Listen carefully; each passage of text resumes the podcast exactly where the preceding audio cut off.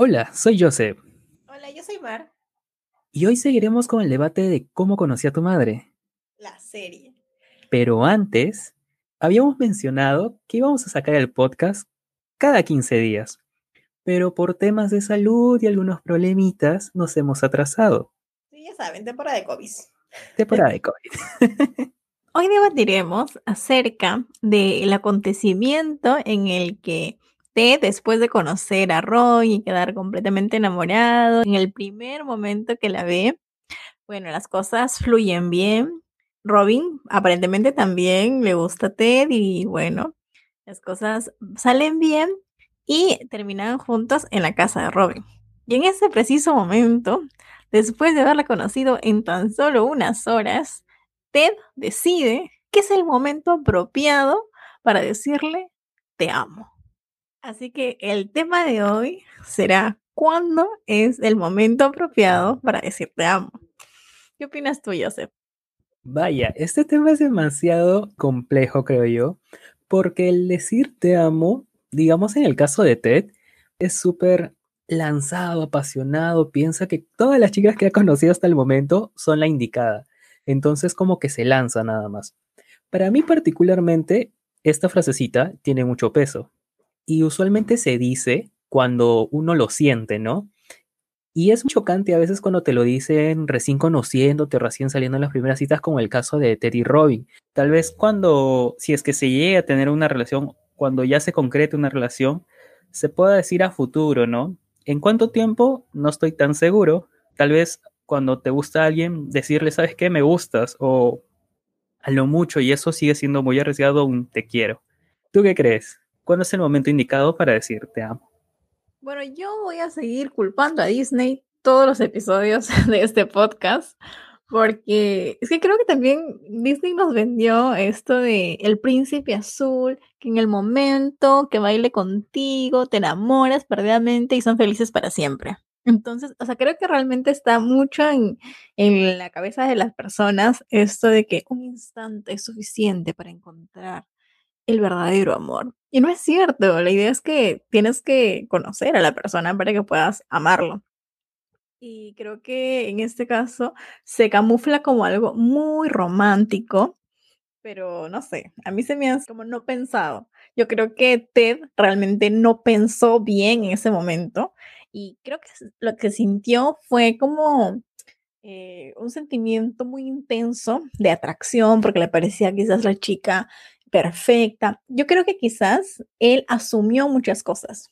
Asumió que por su linda carita y por lo guapa que es y porque se llevaron bien y coincidieron en ciertas cosas, entonces dijo, esta es la mujer ideal y asumió y, que completó todos los demás espacios, ¿no? De que en, en esta área vas, nos vamos a llevar también, en esta área nos vamos a llevar también. Yo siento que en su mente de Ted, como que se visualizó a, unos años juntos con ella y construyó toda la historia, pero fue de él. Él la imaginó, pero no la no contrastó o no vio lo que realmente era ella. O sea, yo creo que Ted estaba enamorado de una ilusión, de lo que él creó en esos instantes. Yo creo también, justamente con el podcast anterior sobre eh, el amor a primera vista, creo que en este momento, Cuando le dice te amo se refiere a un amor romántico, ese amor que, que te viene de las emociones, que te hace como un amor ciego, ¿no? Tiene a suprimir las decisiones y dices, vaya, esta persona es única y es especial.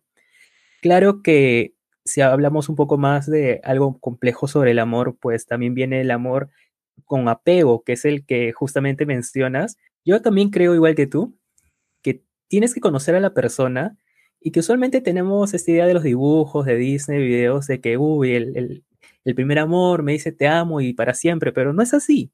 En este caso, Ted eh, le era mucho más fácil transmitir estos sentimientos, ¿no? A comparación de Robin luego. Ahí se menciona que Ted era más fácil que diga te amo con respecto a, Robin, ¿no? Que a Robin le costaba mucho más decir te amo. Entonces, yo creo que depende mucho también de la persona. Sí, y como ya lo dijo el gran filósofo Aventura, no, no es amor, lo que tú sientes se llama obsesión. Con eso voy a cerrar. Pero también he de decir que, o sea, realmente lo que tú dices es cierto, que es muy distinto a que te digan te amo cuando ya te han conocido, cuando no solamente te han visto la linda carita, sino también te han visto en los días grises, así con, con los mil demonios, y que conociendo todo lo que uno es, porque no siempre todo es bonito, también detrás de cada uno pues está el lado gris.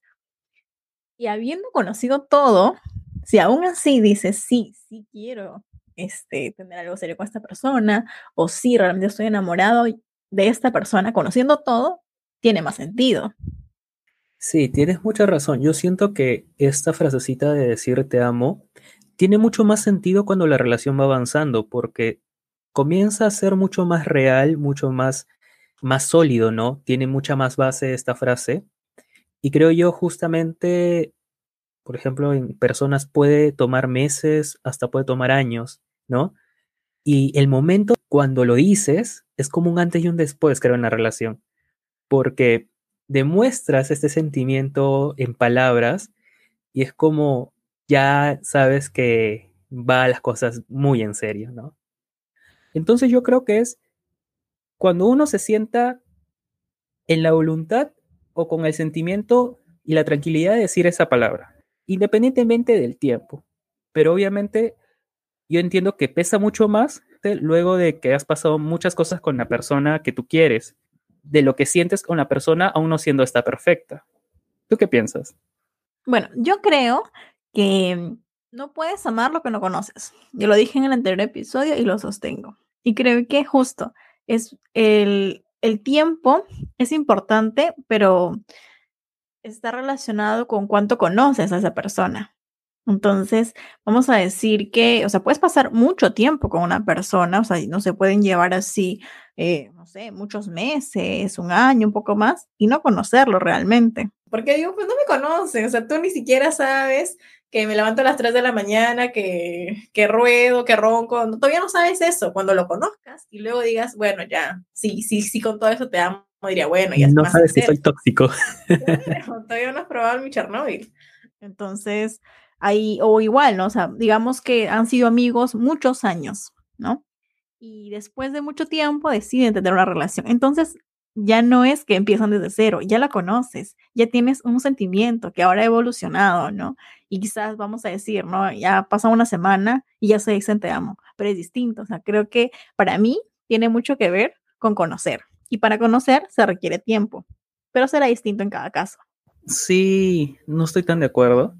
Yo creo que depende de la persona cuando sienta que puede decirlo. Porque puede pasar mucho tiempo, puede conocerte poco o bastante, pero digamos, por ejemplo, yo me acuerdo cuando era un chico y estaba un chiquillo, un, un chavo, cuando estaba en secundario, un chivolo pulpín. Cuando estaba en secundaria y tuve mi primera enamorada, creo, si no me equivoco, al mes o a los dos meses, y eso, creo que al mes o menos, yo ya le decía te amo, le escribía cartas, le publicaba en Facebook, eh, se lo escribía por mensajes, y en ese entonces, pues un chivolo hormonal, que es su primera enamorada, que siente, se mueve todos estos sentimientos, toda esa combinación, entonces cree estar enamorado.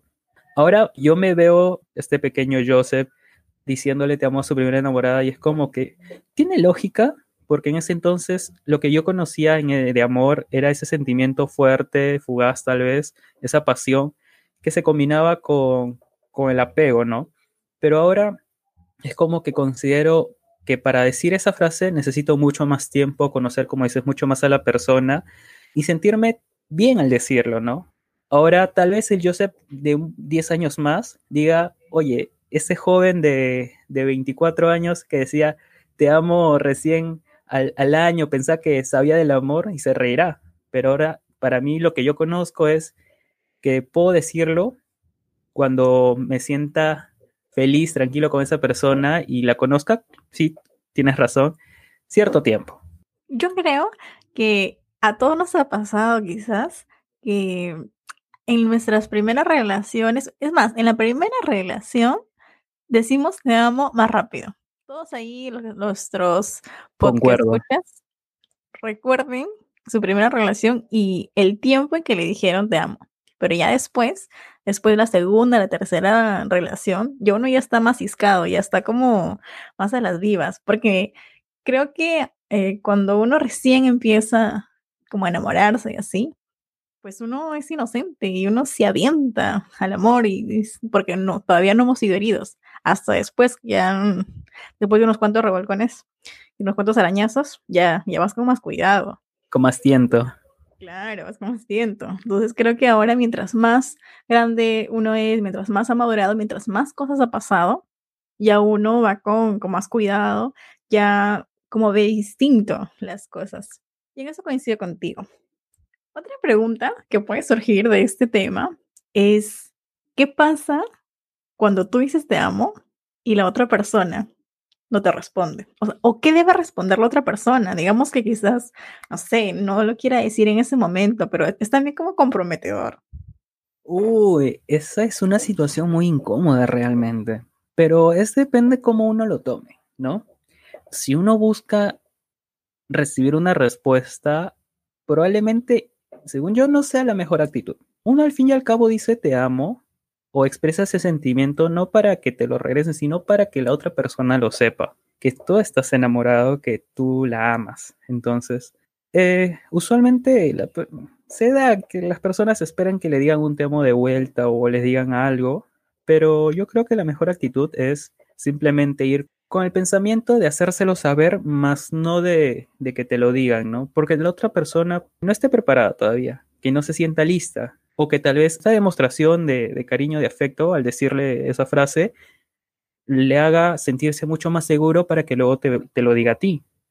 Pero es que es un compromiso, o sea, digamos que estás en una relación, ha pasado varios meses, entonces tú todavía no estás listo para decirle te amo, pero si lo quieres, si se llevan bien, si te importa y todo eso. Entonces, cuando esa persona viene y te dice te amo, te pone un compromiso, porque no es como que no, no siento nada por ti, es sí, pero no estoy lista para decirlo.